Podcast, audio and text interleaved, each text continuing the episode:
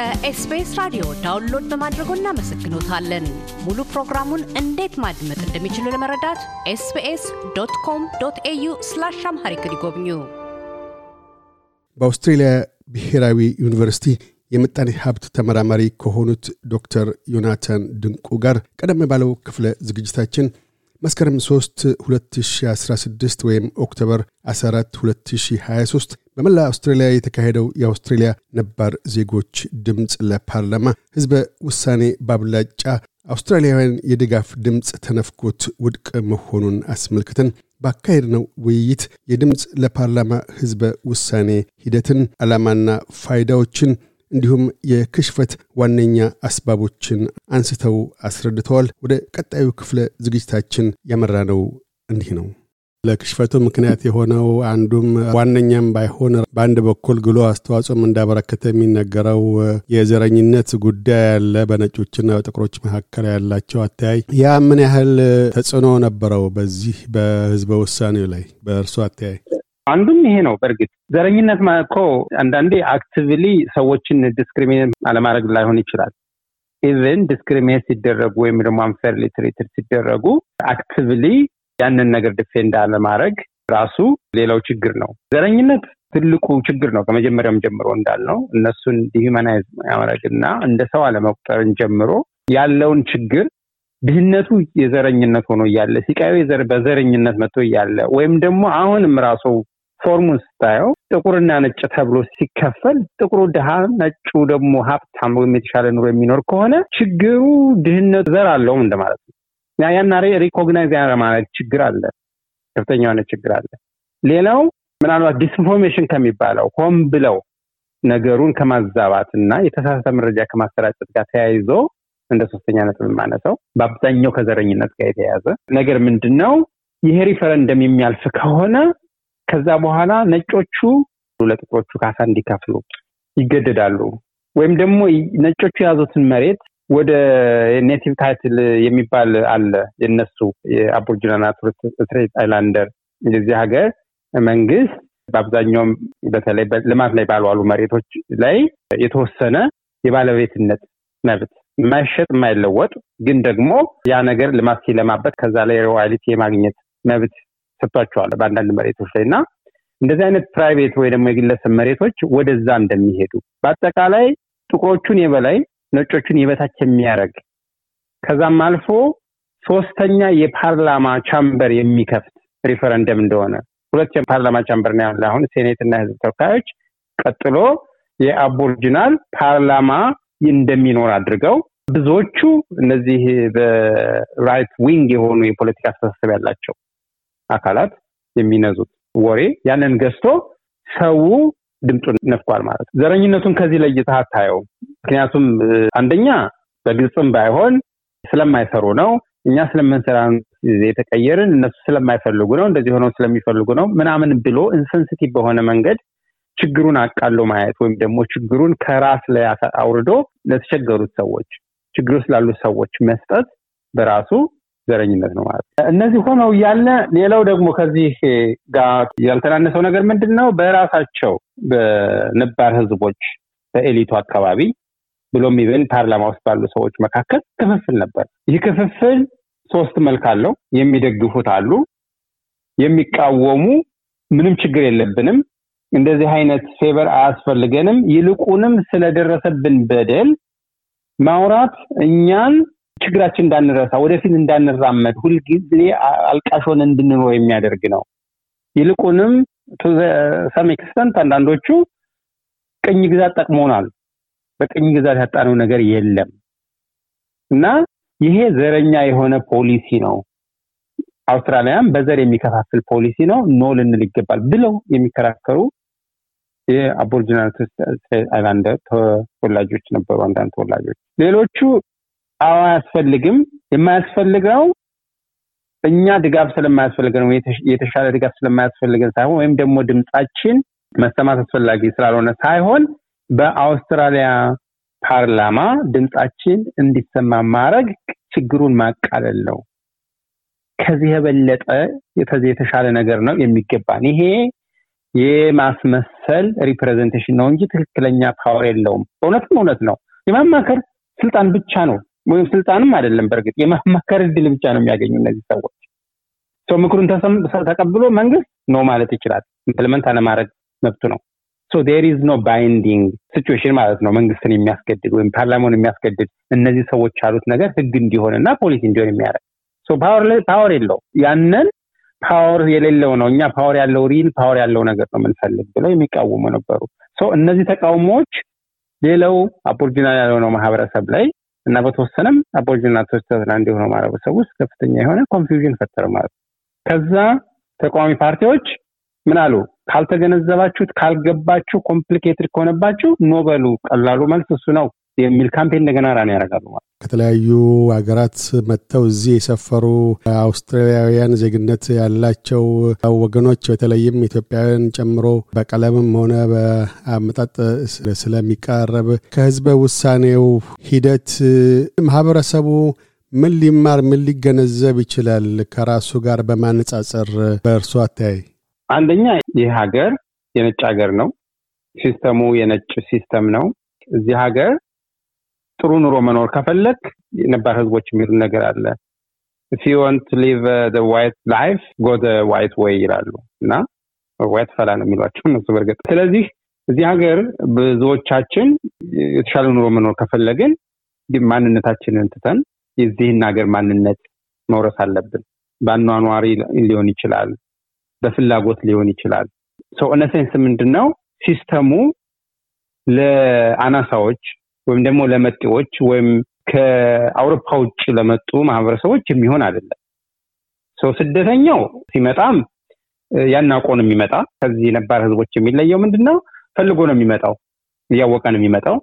የዚህን አይነት ሲስተም አገር ሲስተም ለምዶ የዚህን ሀገር አኗኗር ፈልጎ ባይፈልግም እንኳን ከሚኖርበት ሀገር የተሻለ ነው ብሎ ፈልጎ ስለሚመጣ ተመሳስሎ ለመኖር ከባድ ላይሆንበት ይችላል። እነዚህ ግን ተገደው ነው መጠውባቸው ነው ፈልገው የሄዱበት ማህበረሰብ የለም። ምንድን ነው እንደዚህ አይነት ጭቆናዎችን የማንታገል ከሆነ አብረን በተለይ መጤው ማህበረሰብ ወይም ደግሞ በቁጥር አናሳ የሆነው ዘረኝነት እንዲጠፋ፣ ፍትሐዊነት እንዲሰፍን፣ እኩልነት እንዲሰፍን፣ የተበደለ በደሉ እንዲሰማ ዘረኝነት ይጥፋና እኩል እንሁን ማለት አንድ እንሁን ማለት አይደለም። በመሰረቱ ማንነታችንን እንዲያዝን እኩል መሆን እንችላለን። አሁን ህዝበ ውሳኔው አክትመዋል። ድህረ ህዝበ ውሳኔ በዚህ ሀገር ላይ አሁን ውይይት እየተካሄደ ያለው በነባር ዜጎቹም ሆነ በሌላው የመንግስት አካላትም ሆነ እንደዚሁ አዎንታዊ አመላከት ያላቸው ለነባር ዜጎቹ ከዚህ በኋላ ወደፊት መራመድ አለብን፣ ያ የሚሆነው ደግሞ በብሔራዊ እርቅ በማውረድ ነው በመላ ሀገሪቱ የሚሉ አታዮች ይሰነዝራሉ። ሌሎች ታካዮች ነገሮችም አሉ። እንደዚሁ እውነት ነገራ የመሳሰሉት ነገሮች ቀደም ሲል ያነሷቸው በምን መልክ ነው እርቁ ባላገር በሆኑት ነባር ዜጎችና ሰፋሪ በሆኑት ወይም በወረራ እዚህ መጤ ለሆኑት ሰዎች መካከል ወደ አንድነት መምጣት የሚቻለው በእርቅ መንገድ እንደምን ነው ይላሉ? ካሳሁን እርቅ እንዲወርድ ካስፈለገ መጀመሪያ የተበደለው በተበደለው ልክ at least ካሳ እንኳን ባያገኝ በደሉ በተበደለው ልክ የተበደለ ማህበረሰብ ነው በደሉን የሚያውቀው በዳዩ አይደለም እና ይህን ተበድያለሁ፣ ይሄ ደርሶብኛል፣ ያ የደረሰብኝ ነገር ደግሞ እስከ ዛሬ ወደፊት እንዳልራመድ ከሰው በታች እንድሆን እንደናንተ እኩል እንዳንኖር እናንተ የምታደረጉት እናንተ የምትበሉት የምትጠጡ የምትኖሩበትን ቤት የምትማሩበትን ትምህርት ቤት የምትሰሩትን ስራ እንዳንሰራ አድርጎናል። ወይም ደግሞ እኛ የምንፈልገው የእነሱን ካልፈለጉ የራሳችንን በዚህ መንገድ እንድንኖር አልተፈቀደልንም። ዛሬም አሁን ችግሩ እኮ ያን ሲሉ ያን ለመስማት ሰምቶም ደግሞ የሚያስፈልገው መፍትሄ ለመፈለግ ቁርጠኝነት ያስፈልጋል።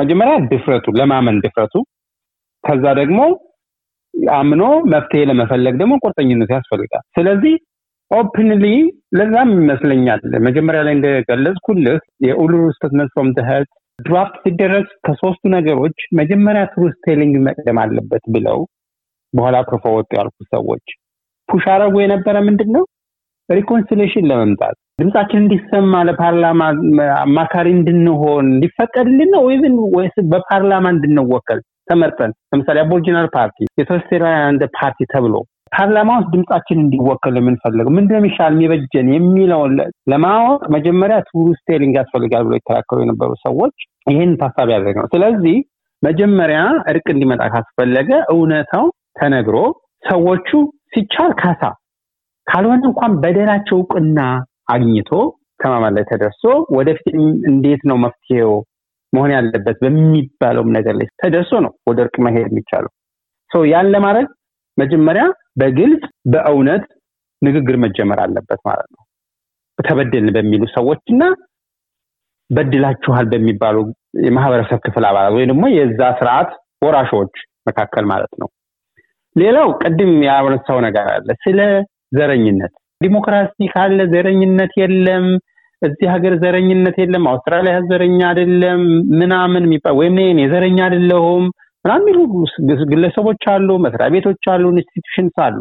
ግን መረጃው የሚያሳየው ጥናቶች የሚያሳዩት still ከግማሽ በላይ የሚሆኑት at least ከሌላው ማህበረሰብ ጋር interact የሚያደርጉ በከተማ አካባቢ የሚኖሩ የዚህ ሀገር ነባር ህዝቦች daily እንኳን ባይሆን on weekly basis በሳምንት አንዴ ወይ active የሆነ የዘረኝነት ወይም የመገለል ያጋጥማቸዋል ወይም ደግሞ የተገለልኩ ይመስላቸዋል። ከዚያ ወይ ሁለቱም ተመሳሳይ ነው። even ስጋቱ እንኳን ማለት ነው ባትገለል እንኳን የመገለል ስሜት ከተሰማ ጤና አይደለም ማለት ነው ከባቢ አይደለም። ስለዚህ ያን ማድረግ የሚቻለው ምንድነው? መጀመሪያ አውስትራሊያውያን ዘረኛ ሊሆኑ ይችላሉ ወይ? ዲሞክራሲ ያለ ማለት ዘረኝነት የለም ማለት ምንም የሚገናኝ ነገር የለም። ዲሞክራሲ political system፣ ዘረኝነት ደግሞ ከባህል ከታሪክ ጋር ከእምነት ጋር የሚያያዝ ነገር ነው። ብዙ ጊዜ unconsciously ም ዘረኛ ልትሆን ትችላለህ ሳታውቀው ማለት ነው በድንገት እና ስለ ዘረኝነት በግልጽ ተነግሮ ዘረኝነት በቀን ተቀን ኑሮ በገበያ በትምህርት ቤት ሊሆን ይችላል፣ በቤተ ክርስቲያን አካባቢ ሊሆን ይችላል፣ በመስሪያ ቤት በተለይ ደግሞ ትራንስፖርት ውስጥ ሊኖርበት ይችላል በሚባለው ቦታ ሁሉ openly ሊኖር ይችላል ብሎ አምኖ ማህበረሰቡ፣ institution ኦች፣ መስሪያ ቤቶች፣ የመንግስት መስሪያ ቤቶች፣ የግል መስሪያ ቤቶች፣ ተቋማት እና ግለሰቦች እኛን ጨምሮ አውቀንም ሳናቅም ምናልባት አድሎ ልንፈጽም እንችላለን ወይም ደግሞ ዘረኛ የሆነ ስራ ልንሰራ ወይም ደግሞ አስተያየት ልንሰጥ እንችላለን ብለን ማመን አለብን ማለት ነው። non Aboriginal የሆነ የማህበረሰብ ክፍል አባላት። ሶስተኛው ምንድን ነው? እርቅ ወይም ደግሞ ይሄ reconciliation የሚባለው concept የፖለቲካ movement መሆን የለበት፣ የሰብአዊ መብት አካል ለመሆን ያለበት ሰዎች ከስጋት እንዲኖሩ በደላቸው ችግራቸው ተሰምቶ ለበደላቸው እውቅና ካገኙ በኋላ ደግሞ በደላቸው እንዲቃለል መፍትሄ እንዲያገኙ ማድረግ የሰብአዊ መብት አካል ነው። አንድ ሰው ሳይሸማቀቅ ሳይገለል በነፃ ወጥቶ እንዲገባ የፈለገውን ማግኘት እንዲችል በተለይ እንደዚህ አይነት ሀብታም ሀገር ላይ afford ስለሚያደርጉ ማለት ነው። ከፖለቲካ movement ምክንያቱም ፖለቲካ ስታደረገው ጽንፈኝነት ይኖራል። በተለይ ደግሞ ዛሬ ጊዜ ከሚዲያው ጋር ተያዘ የሰብአዊ መብት ሲሆን ግን በአብዛኛው ከ ethics ከሞራል ጋር ነው። ስለዚህ ያ dynamism ኡ መቀየር አለበት። ከፖለቲካ እይታ ከፖለቲካ መነጽር ወጥቶ ፓርላማ ጋር ማያያዝ ወይም ደግሞ ከምርጫ ጋር ከማያያዝ ይልቅ grassroot የሆነ movement የሰብአዊ መብት movement ተደርጎ ነው መቆጠር ያለበት። በነፃነት ለመኖር ከሚያስችሉ ዋና መሰረቶች አንዱን ሆኖ መቆጠር አለበት። ከዶክተር ዮናታን ድንቁ ጋር ያካሄድነው ውይይት በዚሁ አላበቃም። የቀጣዩና የማጠቃለያ ክፍለ ዝግጅታችን ለብሔራዊ እርቅ ስኬት የዩኒቨርሲቲ የሚዲያ ተቋማት ሚናንና በምርምር ስራቸው ሳቢያ ባላቸው የረጅም ዓመታት ግንኙነት የአውስትሬሊያ ነባር ዜጎችን እንደምን እንደተረዷቸው ይገልጣሉ። እያደመጡ የነበረው የኤስቢኤስ አማርኛ ፕሮግራምን ነበር። የፕሮግራሙን ቀጥታ ስርጭት ሰኞና አርብ ምሽቶች ያድምጡ። እንዲሁም ድረገጻችንን በመጎብኘት on demand እና በኤስቢኤስ mobile app ማድመጥ ይችላሉ። ድረገጻችንን ኤስቢኤስ dot com dot au አምሃሪክን ይጎብኙ።